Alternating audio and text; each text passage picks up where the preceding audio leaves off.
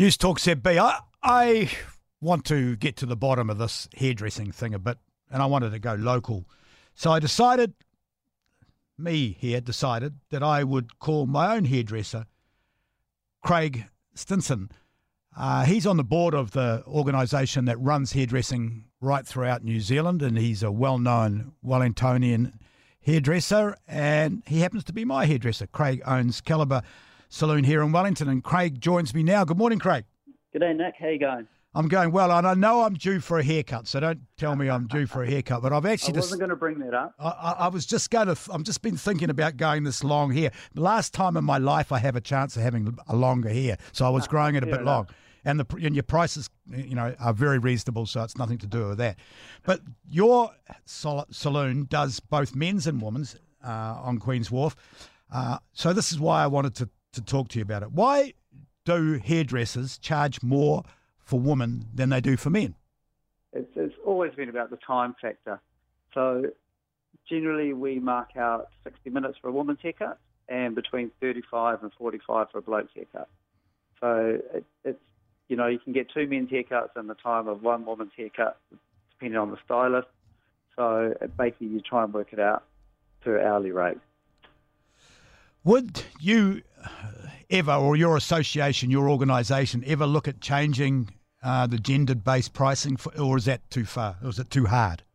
Uh, no, it's not too hard. It's, I, I guess the difference is, is just so that blokes know that, oh, well, I'm only going to be there for a short amount of time, so therefore I'm going to pay X amount, whereas a woman, you spend a lot more time on them, and, uh, you know, so you, you, you're fussing around a little bit more, you're spending more time, so therefore you need to charge the time. I guess it's like anything.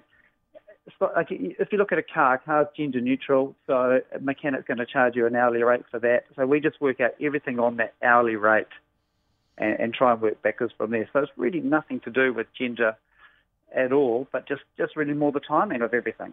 Do you hear from your hairdressers when you go to your national conferences that that's becoming an issue and people are talking about it more, or is it just one hairdresser in Christchurch trying to make a name for himself doing this, will charge the same? Uh, there are a few salons starting to do that around the country, and I think it is, it's just grabbing a little bit of attention myself um, because it's nothing new.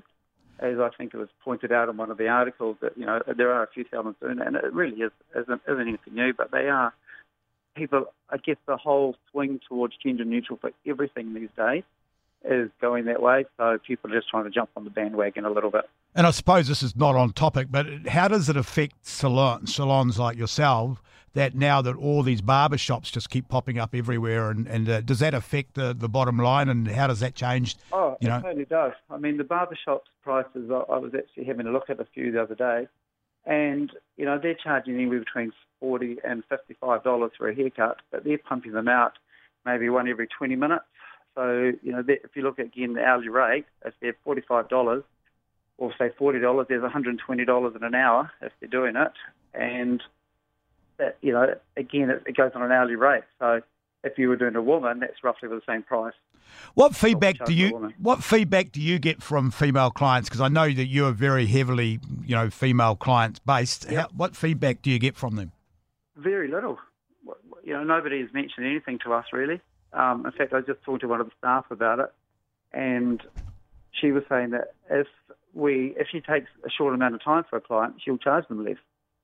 Because it, it, again, just always just goes back to the amount but, of time, time it takes on the person and the product that you use to, to produce what you exactly. need to do. So, you know, so if, if we're using one hundred grams of colour on someone, then it's going to be more than someone we use fifty grams of colour on. Now you're talking about colour. Can you confirm or deny that I don't dye my hair, please? Because a lot of people around here think I dye my hair. So now that I've got the opportunity to have you on air with me right now, can you confirm or deny I, that I don't I dye my hair? I definitely confirm that you have never coloured your hair, Nick. There you go. That's an, and how long have you known me? Oh, too long to remember. Since the first time you let me into a nightclub.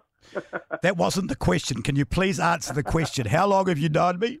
Uh, about thirty-five, forty years. And how often have I dyed my hair? Zero times. There you go. There you go. Thanks, Craig. Appreciate, no worries, appreciate okay, you. Help. Appreciate you taking the time out. Go and earn some more money. Go and cut some awesome. hair. Lo- oh, well, thank you. I'll like, see you soon for a haircut. No, I'm going it long. Thanks, uh, Craig uh, Stinson, who owns uh, Calibre Saloon, a really good guy, character of Wellington, been around uh, the city for a long time, and he's a character.